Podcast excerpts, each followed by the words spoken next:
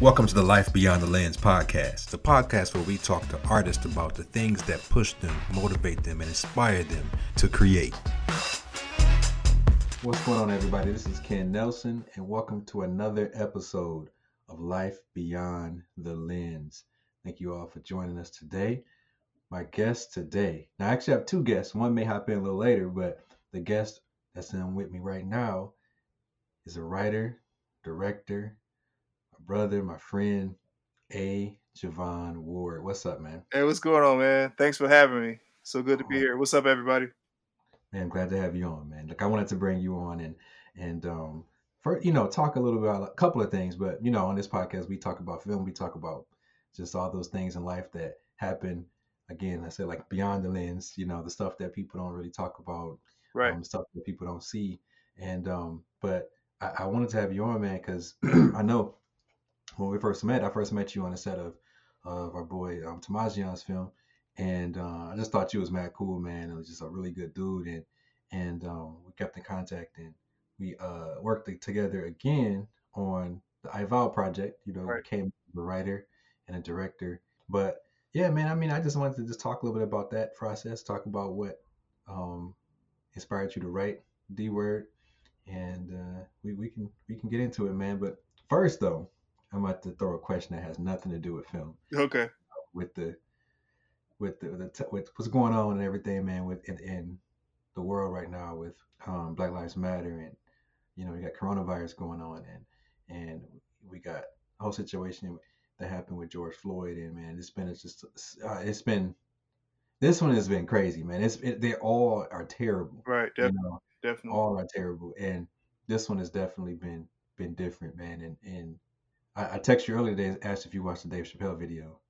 Right. Um, you get a chance to watch the whole video? No, I was I was out running errands, so I'm, I'm still about halfway through. But you got to you saw the part. I mean, it happens in the beginning when he starts talking about George Floyd. Yeah, I seen that part. Yeah, definitely. What What do you think? Of, I mean, just from what you saw, what do you think about that video? It's um, it's sad. Doesn't fully encapsulate like the word that you know. I don't know what word to use. Like sad, disappointment, hurt. Uh, I don't know what word to really use to fully express what I feel. I think a lot of times when I was younger, I, I would see something like that. Uh, like growing up in Detroit, it was Malice Green. You know what I'm saying? Mm, Back in the day, yeah, yeah. and it was like, as a human being, it's kind of like, oh, that's messed up. But then I go about my business. You know what mm. I'm saying? Like I wouldn't really invest too much thought into it. I'm sorry somebody, you know, lost a loved one. I'm sorry that, you know, that happened. But now as as a as a 40 year old man, as a father, you know what I'm saying? And it just affects me differently. Before it was like, yeah, it's close to home, but it's not really personal. But now it's like that could be, you know, I got brothers, you know I'm saying? I'm the mm-hmm. oldest of seven. I got brothers. That could be my dad. That could be one of my boys. You know what I'm saying? That could be me. That could be my son. Mm-hmm. So it affects me differently. And it's like I don't I don't really know if things are gonna get better. You know, that that's just that's that's not me being negative. That's mm-hmm. just that's just from where I'm sitting at right now, my perspective is this has been going on for how many years? You know what I'm saying? Centuries. Centuries. So at what point are things going to change? You know, and we that's not something we can answer. We don't have an answer to that. Mm-hmm. But it's like I don't I don't see it getting better. I think uh and I don't want to misquote him. I think Will Smith said something along the lines of um this is not new, it's just being recorded now. Yeah, yeah. And it's yeah. like, you know, this is this is old, man. Like it's it's sad because as a child, you're taught to run to a police officer if you ever need help. But now it's like you got to run. You know, don't run from the cops. But it's like you don't you don't go to the cops anymore because. And, and I, I want to point this out. Not all cops are bad because I have I have relatives who are on the police force. So I'm I'm I'm not a cop hater. That's not what I'm saying. But it's kind of like it's too many bad apples that's making all the other ones just like you know what I'm saying. So it's it's really it's really uncomfortable, you know, riding down 696 and you see the state police behind you. You know, they don't flick the light or anything, but it's it's just uncomfortable. Man, I, oh, oh my god, man, I I hate that feeling.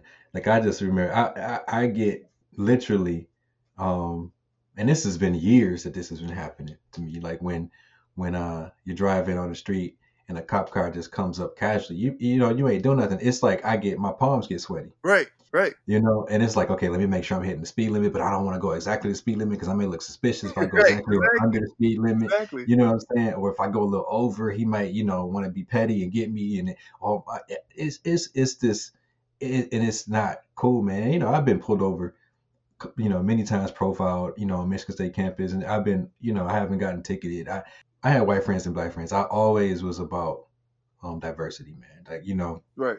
and so when I came to Michigan State, like I, I I just knew the game. I was like, all right, you know, if I'm gonna go out to a club or the bar or something, I'm about to put I'm about to have at least fifty percent. My car is gonna be fifty percent white people. Yeah, yeah, yeah. Like I knew the game. I'm like, so if I get pulled over, yeah. I they gonna look and be like, oh, okay, well, you know, I, you know, because I remember one time I got pulled over. I had all black dudes in the car with me.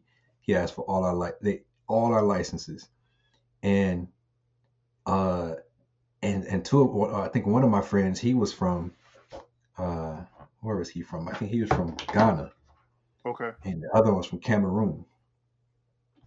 So, you know, they're like, well, I we gotta give a license? I'm like, bro, just chill. Right, right. I'm like, just chill, just get a license. And I know that's not right. You're not supposed to ask for everybody's license in the car. We didn't do anything, you know. Right. But I think it's just that feeling, like you said, just getting scared and having a sense of anxiety when you're pulled over. And it's just, it's like, when is it gonna end, man? Like you said, like I think when I first, when you first heard about George, how did you? What was the feeling? My, the feeling that came over me was, I felt helpless. Yeah, I I felt how do you how do you do that to another, another human being? You know, how do you how do you handcuff somebody regardless of the crime he committed? Here in the United States, if if we're convicted of committing a crime, there's a legal process that's that's set into place. So so he didn't even get a child he didn't even get a chance to Get a chance, man. to plead his case. His his case never went on trial. Like how how does a how does another human being decide the crime you committed is punishable by, by death? Like how do you get to decide that? It it hurts, man, because it's like how how come the white dudes get to go in movie theaters and shoot it up, go into churches and shoot it up, and they get handcuffed and taken to jail? And they get sandwiches brought to them in the car. Yeah, they can stop to, and get, you you know, get happy meals and stuff like that. When, when we when we do stuff, don't even don't even hurt nobody. When, when we sell loose cigarettes, or if if we walking through the quote unquote wrong neighborhood where we don't belong, or you know selling CDs or anything like that, they want to kill us. It's a disease, man. I don't know where this is such a it's a very difficult subject, you know, and the, obviously, you know, I've been talking to a couple of friends. We've been talking about like, man, just like the the, the root of racism and and if you when you look back, you know, at slavery, even before slavery, when you look back, I mean, the whole concept of racism is manufactured. Yes. You know what I'm saying? It's manufactured. Like it was created. It, I mean, the, the basis of it really was economic. You know, it was it and it it was manufactured, man. And it's it's like I don't know how it would change. You know, I- because you're talking about centuries of on the white side, you're talking about not even having to deal with it. you Right. know, Right. it didn't really exist for them. And then it's like creating systems and creating constantly recreating ways to keep black people in bondage, whether it's physically or mentally. Right. Right. The trauma and the bondage and the the separating families and and all these terrible things, killing murder for no reason, all these terrible things, it has it has gone to the DNA of the black culture. I mean, it's just like, and then the hate has gone into the DNA of the white culture. Again, we're not saying everybody is like that, but I think Right. it's just so ingrained in this, culture, and I don't even know where to begin to fix it, man. And I think you, look- if you look small, I think sometimes we look at we look at the big things like big reform. Like it starts in the homes. You It know, it starts it starts in because uh, people aren't people aren't born bigots. People aren't born to hate. That's not we're not we're not supposed to hate. That's we're, we're taught that, Right. and that's not God didn't make us. He didn't create us to hate. Like that's not even in the spirit, bro. Like you know what I'm saying? Right. Yeah. And Exactly. so that's taught, and so it has to start in the home. Like white people that are listening to this, it, it's not sometimes it's not about attacking a system. Like that's easy. It's almost like pointing the finger. You have to start at home. Like if you can change your child, if you can change your mindset and change your child's mindset, you're planting the seeds for future generations. And it starts at home. Right. It starts at home.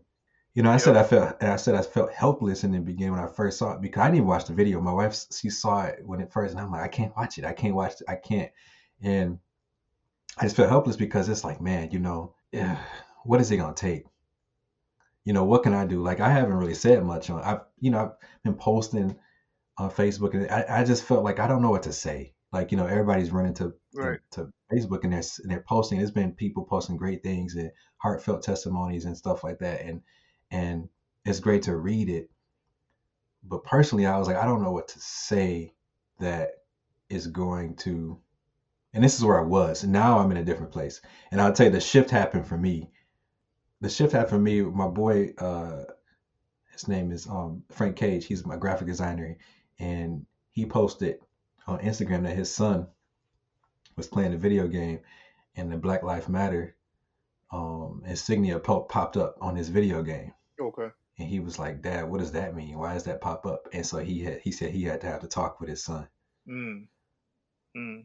And he was like, "That was the hardest thing." He like he broke down afterwards because he's like he just felt like he robbed him of his innocence. So that's so even before that post, the shit for me happened, man. Like thinking about my son, and you know, you look at your your kids, and you're like they're innocent, and how can somebody hate your black child Right. that that that has done nothing to them just because you black? Just because you black. just because you black. And so I'm think, you know, it, it hurts me to my core. I'm sitting here looking at this little boy running around, you know, like no care in the world, Yeah. Like a, child, like a child should do. like a child should do, man.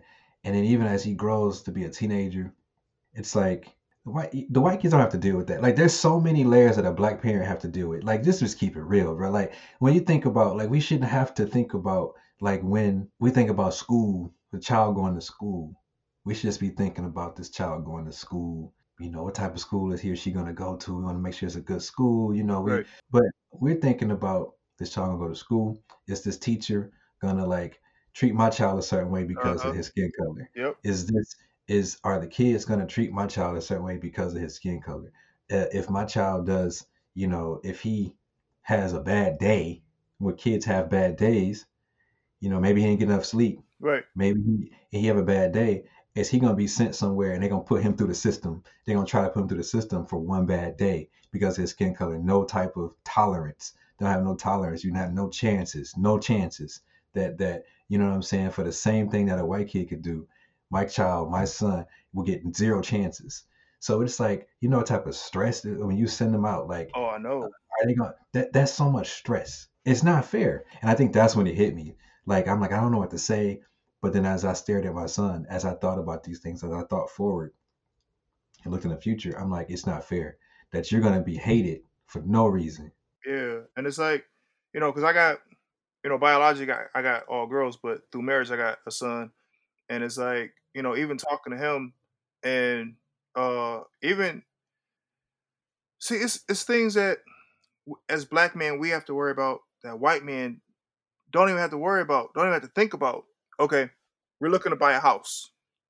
We have to we have to make sure it's black people in our neighborhood, you know, before we before we buy a house. We have to know like, you know, there, there's racism everywhere.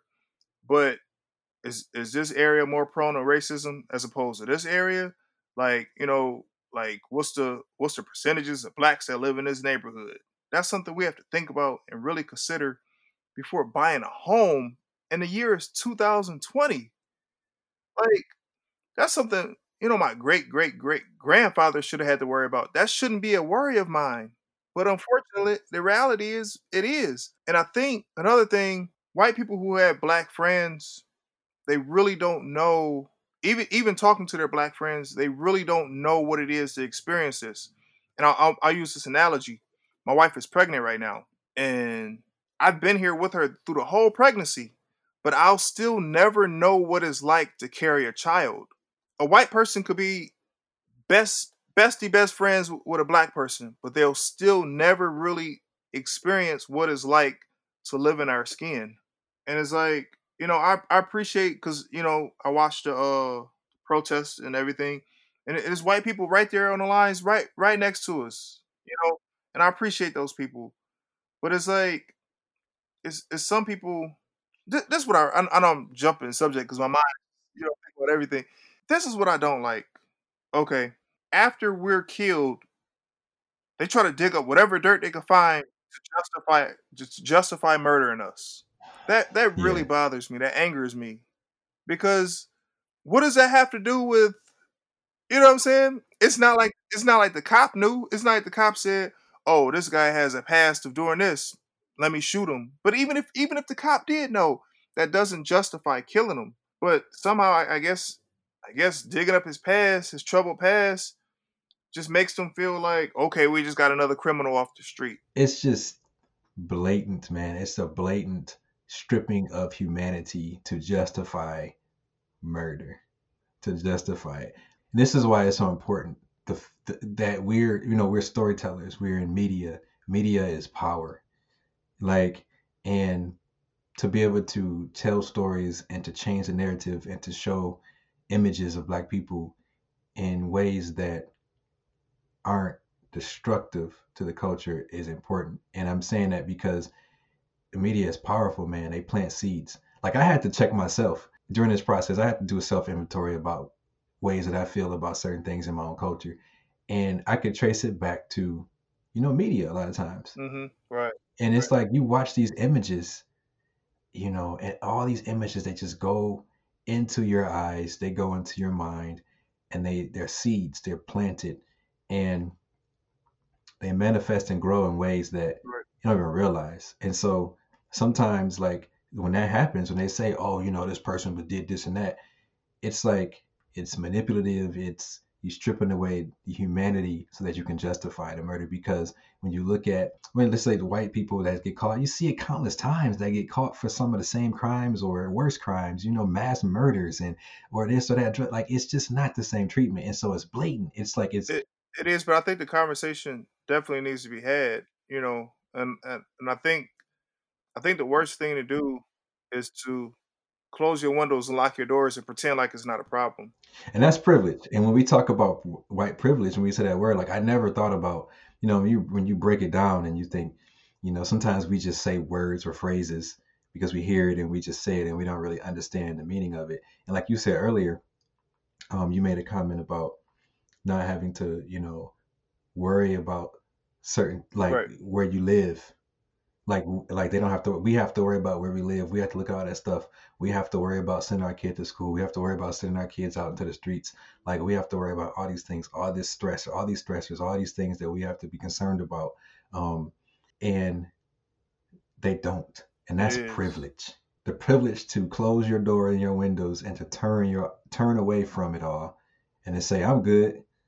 Like we don't have to worry yep. about that. That's white privilege the conversation needs to be had, you know. And, and again, I say, I say, man, I, I've grew up like I've always been about diversity. Like I've always thought racism was stupid. Like, see, I was like, it's dumb. Right. Like I get differences, right. they're exactly. cultural differences. Like, you know, my wife is from Jamaica, so that's like we have similarities, we have differences. Like, if you sit down, like I've had I have a lot of white friends. I went to Michigan State, and we, man, that I, the friends that I care about deeply, and we have differences, cultural differences, but we have a lot of similarities. Yeah. We're human. Like, and so it's like I've always thought racism was stupid. And I just never intellectually you can look at it and read the history books and understand, like, but when you really sit back and look yeah. at it, it's dumb. So it's just crazy to to see that to see the the many centuries the devastation and the lives that were lost and and just the, destruction of families and the destruction of the black body and the mind and but you know you can say we're still here. And through all of it the Right. resiliency man. Like you know the resiliency. And so i mean change change comes like again i think we look at these big systems and these swooping things that need to you know need to topple the system and blah blah. Yeah yeah there needs to be laws and things and and stuff needs to happen on a higher level you know in politics and in in, in corporations and in but still it starts where you are with what you have and it starts with white families and black families and you know asian and hispanic and, and indian it, it starts at home. It starts saying you know we can change the future by changing our household. Like you know and if that happened collectively if that happened you know that, that has a ripple effect man and you would begin to see change because those kids would grow up and become leaders and policymakers and Yeah. you know and so i think there always be resistance. There always i mean you know there's always got to be a villain. This is this one really this one shifts there's a shift though. There's a shift happening. Yeah, and and, I I I could appreciate the small steps that's in the effort that's being made, like you know, uh, eliminating the Confederate flags and uh pulling down certain statues. You know, I uh I think that's a small step in the right direction. You know, but obviously that's not the solution. Yeah, that's not the yeah. answer that's not the solution you know, um, but it's, it's just unfortunate because of every every case that we hear about a black a black man being slain in the media. There's probably hundreds that we don't even hear about. You know that don't that don't make the, the evening news. So you know if if I go spiritual for a minute, is the issue is sin. You know what I mean? Like all the, the, the issue is sin, and sin just manifests in different different ways. But it's like I, I guess I just I just look forward to living my life in heaven, man. Because like this life is just it's, it's too many uncertainties. It's too many. Too much fear. You know, it's too much. It's too much stuff that you have to worry about that you shouldn't. You you should just wake up, go to work. You know, try to do the right thing. Come home, enjoy dinner with your family, talk about the day. But the reality is that's not how life really is. And I just thank God that I have a relationship with Him that, you know, is carrying me through this. And then even, you know, through my salvation, it's like, you know, um, because when when the coronavirus hit, everybody was saying, "Oh, I got to get right with God." I, I've been right with God. You know, I'm. I'm not perfect. I still sin. I still have shortcomings. But don't don't wait till, till tragedy strikes to say I got to get right with God. You know. So for people listening, man, just Jesus is the answer, man. Like I just had to just had to say that, man, because that's that's what got me through everything in my life, my divorce and and everything, man. Like I I can't pretend like I did any, any of this on my own. Is all my help comes from God. But I think, you know, when you said sometimes you just want to, you just can't wait to get to heaven. And I'm like, but I, I think there's things to be done that we, uh, if there's a purpose, like God I put agree. us here I for agree. a purpose, you know? And so I think we have to understand what that purpose is and, and operate in line and, and, and synergy with, with God and, fulfill that purpose before. And I think sometimes, you know, my family, I have people in my family, and, and, and you know, you hear people that, oh, we're gonna be praying, we're gonna be praying, and prayer is is good. You pray, you pray without ceasing, and you pray, and, and God answers prayers, but God also like rewards Yes, faith and action, you know. And so I'm always, you know, and I think again, like I said, I felt helpless at first because, and I didn't really post about this, like my words on social media really, because I just didn't know what to say. I'm like, what? How can? What what what am I gonna say that's gonna shift and change? And so, but again, like I said, as I watched my son, as I thought about this more and just let and I'm like I have a platform. Sometimes I think we gotta we think about the platform, oh, we gotta have millions of followers and we gotta be balling with money and we gotta and it's like, no, I I have a platform now. I've been blessed to be able to make a film that has put me out in front of people and people are Right. watching and listening. And I'm like, okay, well, who can I bring along with me? How can I give them a vo- how can they, they they already have a voice. I'm not giving anybody a voice. It's like how can I provide a platform where people with voices can speak and we can this is what we're doing right now, man.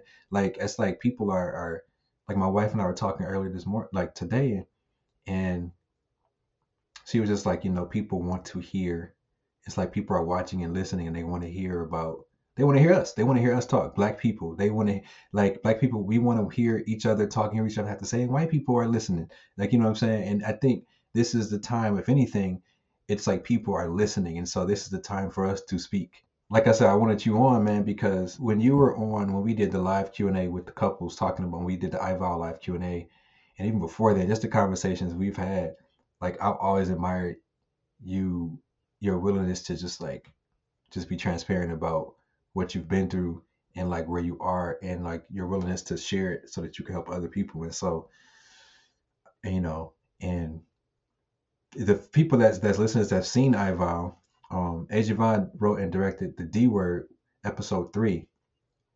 It's about divorce. And so I remember like a couple years ago when we we were at a, a networking event and you were telling me about because at that time you were like you were still going through the process Yes. Right.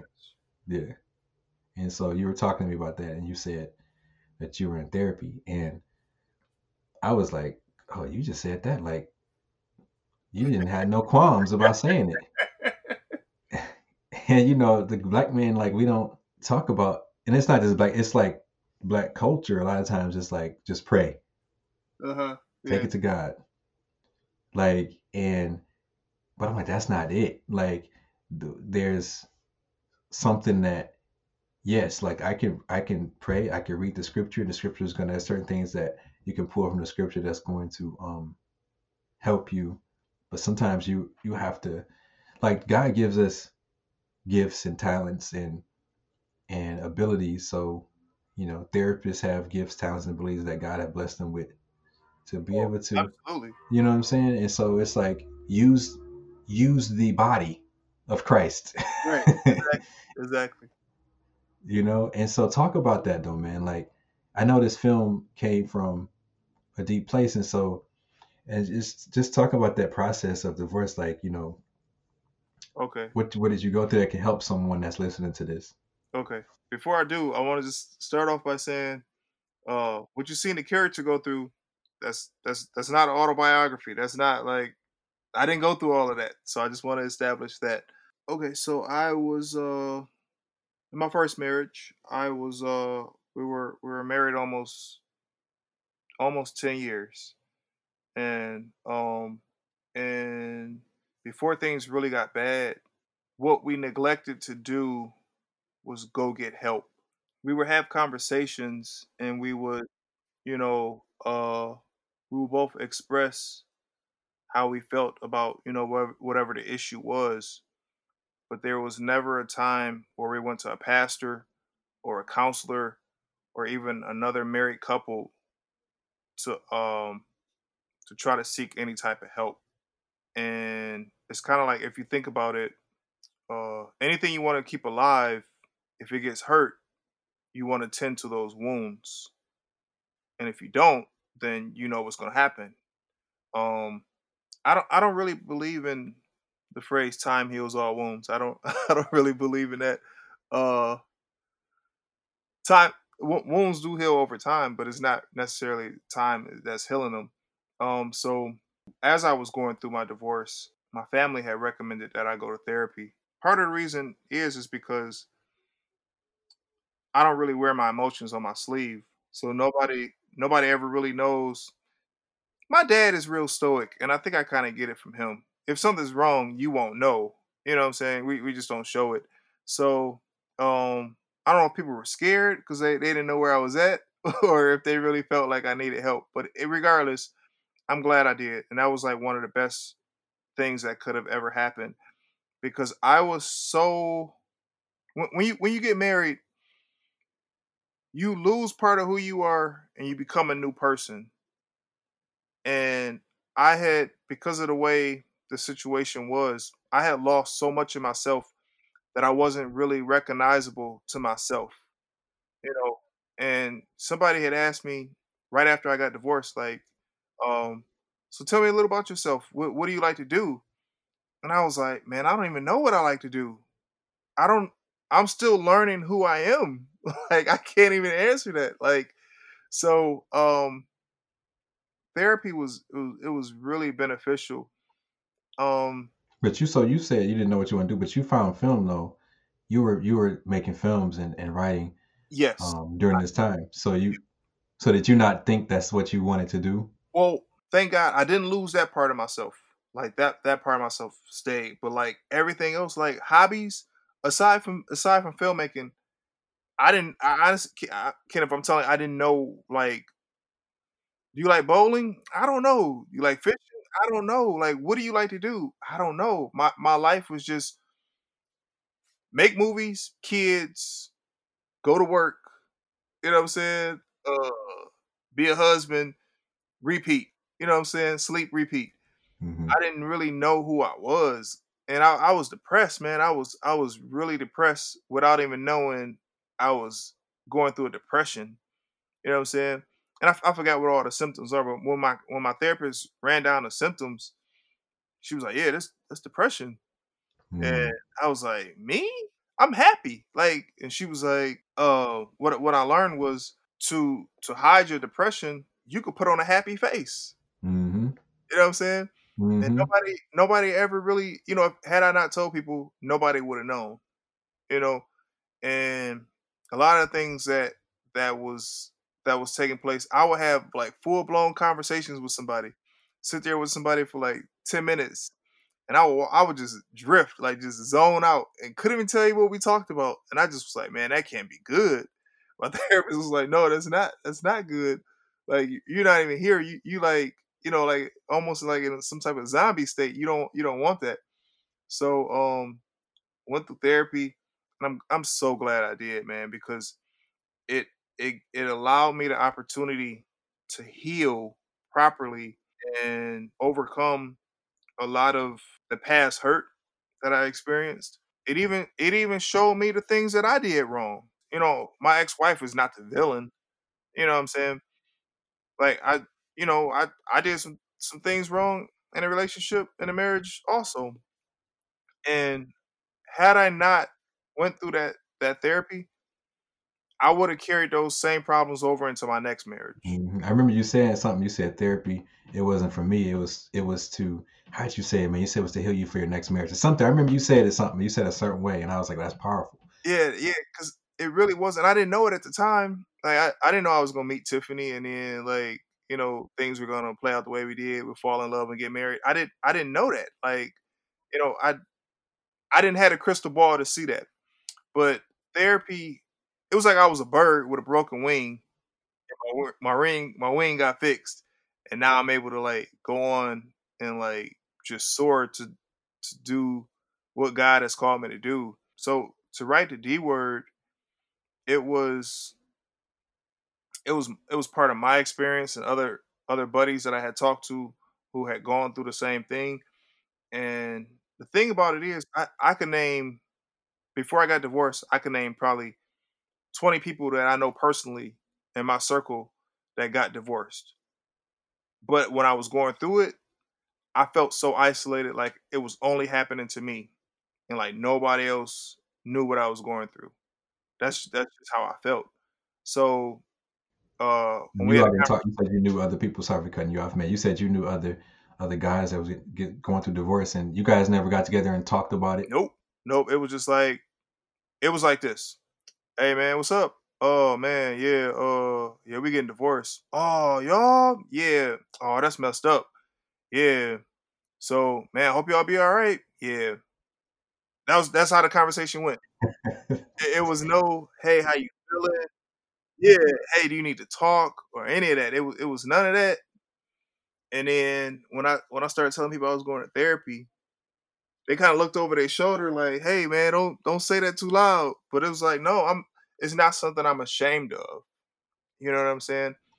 It's you you said something very important a mhm, couple min- minutes ago. You said again, you said that therapy made you better for your new marriage, your new relationship. yeah, And that and, and so that's important because they, they say the divorce rate, you know, the divorce rate is like what, 50% or something like that. It could probably be a little less now, but but they, but but you don't hear people a lot say that the percentage for second divorces is higher.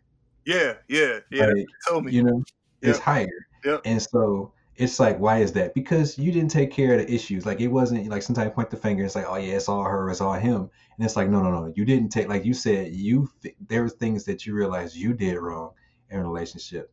And she right. wasn't the villain. And you got those things fixed. And you're going into your next relationship without the baggage. And that's what people feel. And that, what you're saying, your boys weren't, y'all didn't want to talk about it. Anyone, they looked at you like, oh, you in therapy. And it's just like, you know, well, good luck with your next relationship. Hope that it works out, but you're not addressing the root issues. Right, Like right. it's it's not always it's two people in a relationship. It's like you know what I'm saying. And so um that was just important. Sorry, for, but yeah, that was that was very important, man. It's key. Yeah. Uh, think about it like this. I, I just told you like I wanna I wanna buy a house for my family. Okay. So I'm, I'm not getting a new house built. I'm I'm buying a house that somebody already lived in. Now imagine if I buy that house and don't clean up, like behind the people that used to live there. And then imagine if the people that that bought the house before me, imagine they didn't clean up before, you know, after the people that lived there, and then so on and so on and so on. Why would you want to live in a house with other people's dirt and mess and all that kind of stuff?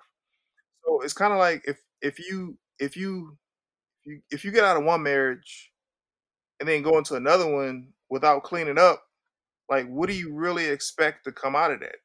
You know what I'm saying? And um yeah, not putting her business out there like that. Uh but you know, Tiffany went through uh went to therapy also before uh or before she actually met me. She she went to therapy. So that that would have been a dangerous combination had we both not uh gone through any therapy, man.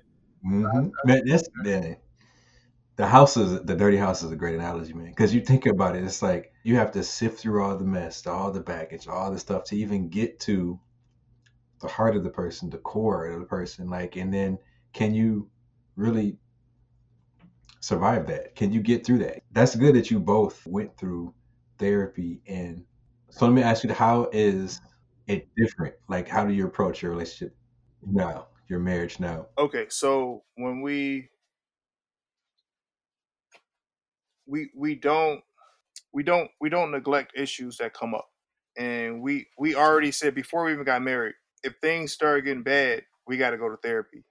Like, you know, some type of counseling or talk to a pastor or somebody. We can't You know, that, that's like that's like you have. I had to use all these analogies. That's like having a car, and your car started making a noise. So you say, "Well, I'm just gonna turn the radio up louder so I won't hear the noise." You, you know what I'm saying? You're not gonna you're not gonna be able to drive that car much longer. I guarantee.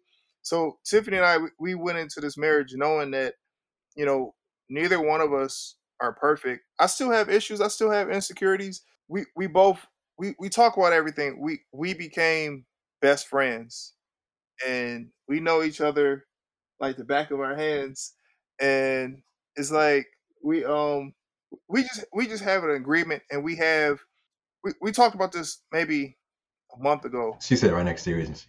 she just came in the room yeah because I was like, it sounded like you turned away from the microphone. I'm like, oh, you look.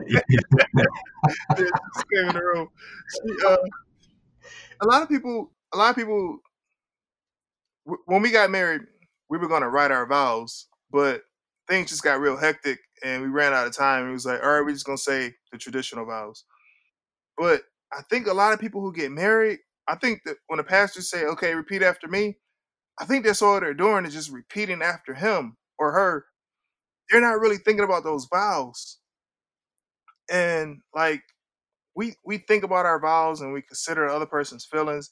And she'll let me know if, if I do something that, that hurt her, she'll let me know. Believe me. And I'll what I do different now, before I would be like, well, I'm saying in my previous marriage, well, I wasn't trying to hurt your feelings.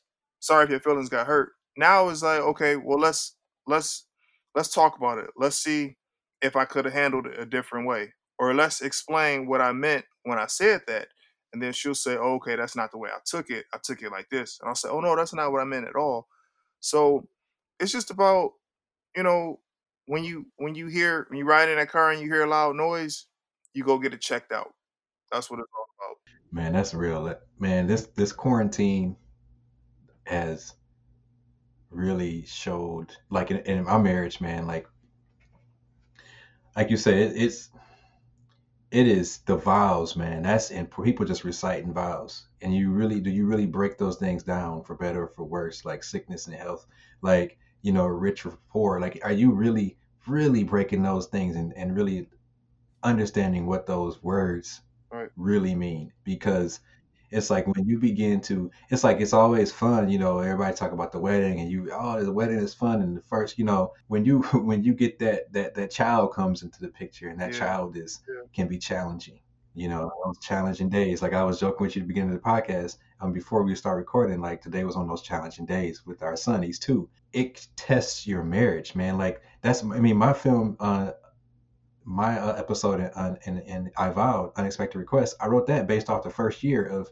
of having our, our son and just how it changed her, how it changed me, how it changed our marriage. Like if you are in a store, like you said, if you're not checking in, if you're not having those conversations, I mean, it could. Dis- There's so many things that can just destroy a marriage, and it's like the vows are real, man. Those things are real, and, and having those conversations are important.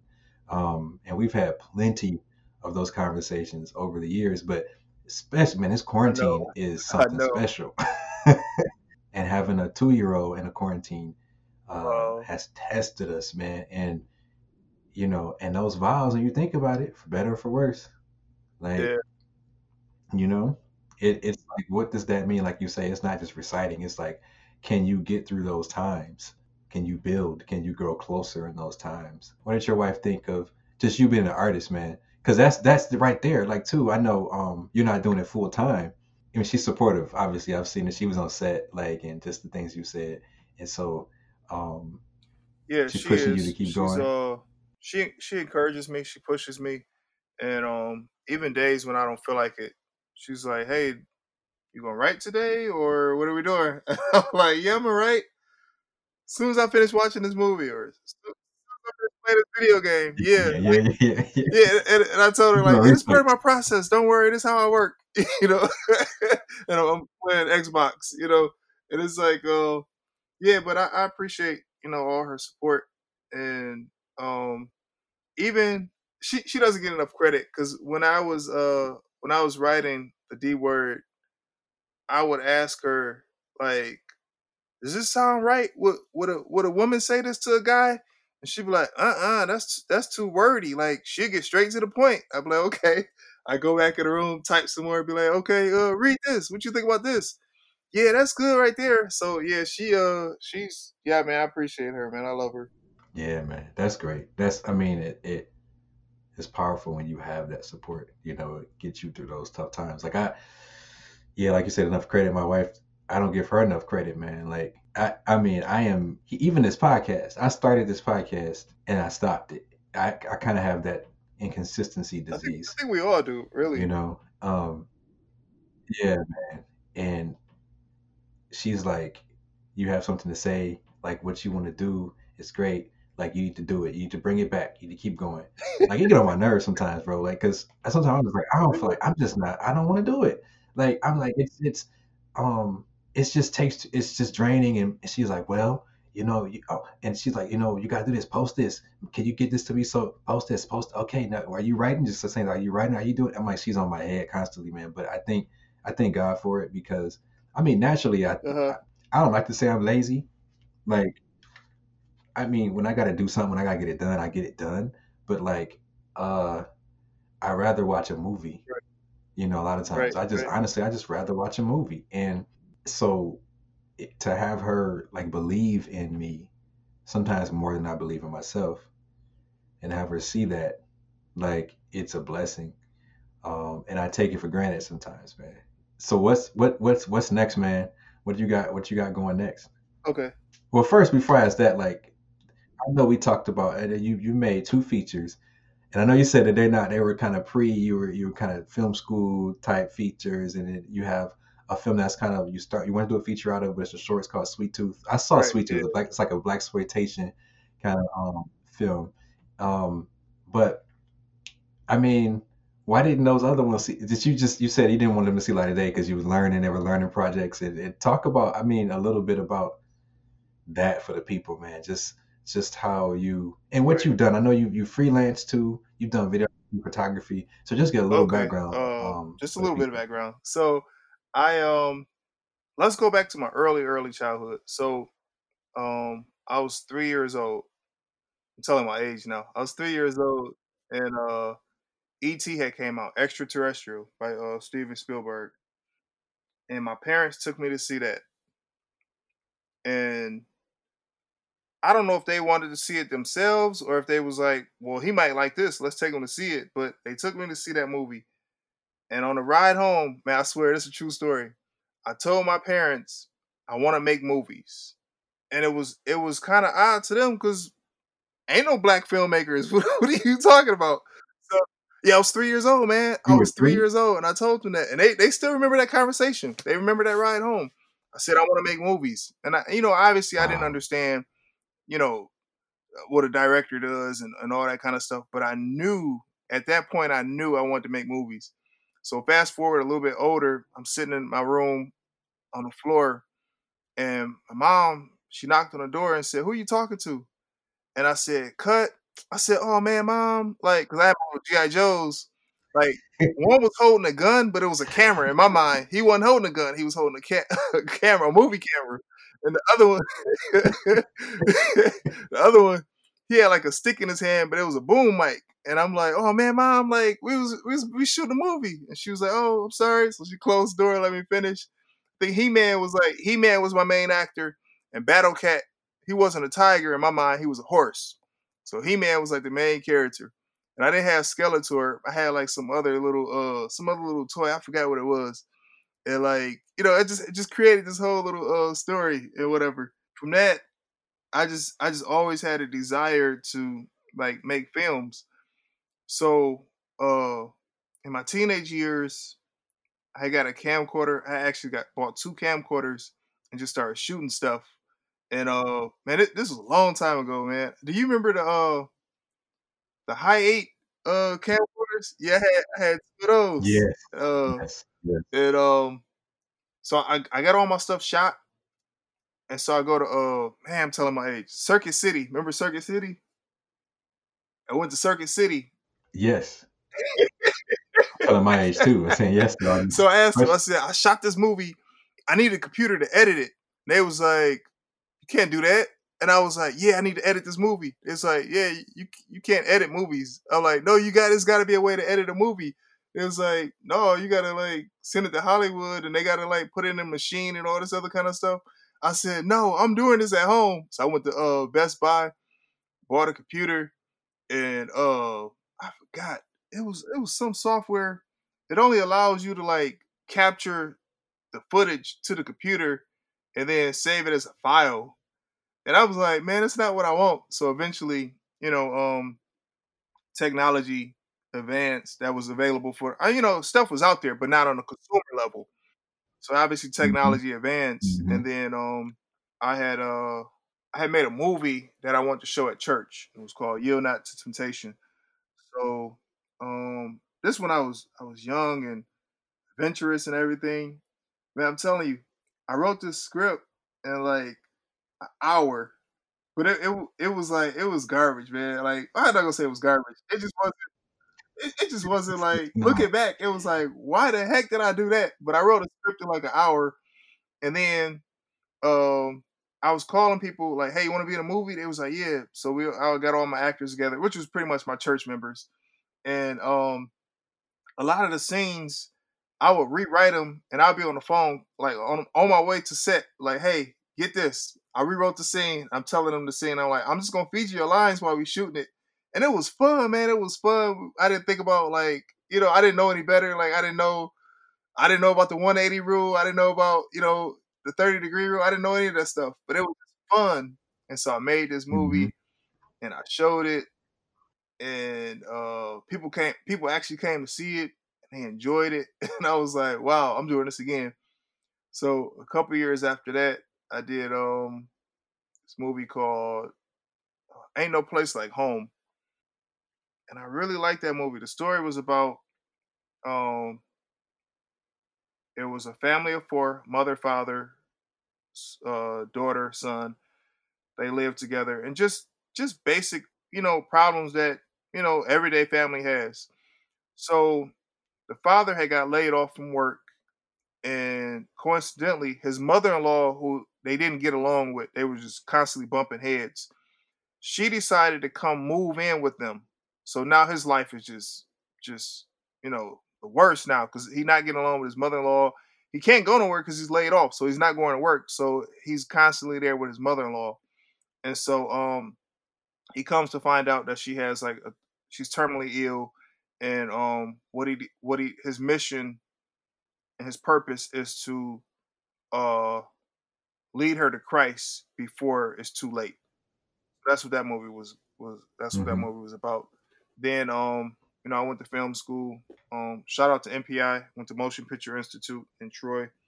Um, got a good education there in film studies. And um, after that, I just kind of, you know, you, you kind of juggle everything: being a husband, being a father, want, wanting to be a filmmaker, right, and right. you know, and um, just the responsibilities. So I was just working on just a bunch of short films and whatever films I could just find myself working on, just to kind of you know keep my craft sharp. And um, working on Tamashian's film, that's where I met you and Sean. Thankful for that. Uh, mm-hmm. thankful for God mm-hmm. just setting that up, man. Because I almost something happened with my schedule where I almost didn't work when I filmed, so I kind of almost would have never met you, or not met you then at that point. Man. So, um, I'm glad I did, right, man. Right. I'm, I'm glad that we kept in touch, and you know, I'm just looking forward to, yeah, to what else we gonna do. Yeah, man, for real. And I, I know you got to go, man. And, and yeah, I, am not gonna hold you. I just wanted to say to you, man, I, I, just watching you direct on on the D word. Like I enjoy watching you direct, man, and how you you just care for your actors and how you just treated everybody. Like you know what I'm saying, and how you brought people on that. Um, I just remember being on your set and I heard somebody. I think somebody was like, "Yo, you know, we." I'm so glad to be back you know, I just haven't been done, haven't done this in a long time. It just feels so good to be back on set, and it was just you know confirmation for me because it was a, a risk. Like I was like, man, I don't. I, it's just so many films, so many shorts. You know, um, they're not shorts, but they're episodes. But like, and there was so many people and, and juggling all these things, and I'm like, man, it was a risk because I was coming from a feature and where it was yeah, you know i'm yeah. saying i just kind of had my hands on everything and with this i was just like let me step back and and just bring people in and just trust the people and like I don't know how this is gonna turn out. And then I'm just I just uh, I'm just happy that it turned out great. And just to see you, you know what I'm saying, to see you work, I can't wait to work with you again, man. And to see how you treated your people, how you just how you care for the actors and, and the crew. I mean, I, I commend you for that and just just the, the, the man that you are, man. And so I appreciate you, bro. I know I don't want to hold you up any longer now. You gotta get going. Just for the people where can they find you and follow you at, man? What's your what's your Instagram and Facebook? Okay, my Instagram and Facebook, same name. Um, A, letter A, Javon Ward. Um, A, and Javon J E V O N. Last name Ward W A R D. That's my um Instagram and my Facebook. All right, all right, everybody. Remember to follow Life Beyond the Lens on Apple Podcasts uh, and leave a comment, rate the podcast. Really thank you for listening in, and see you next week.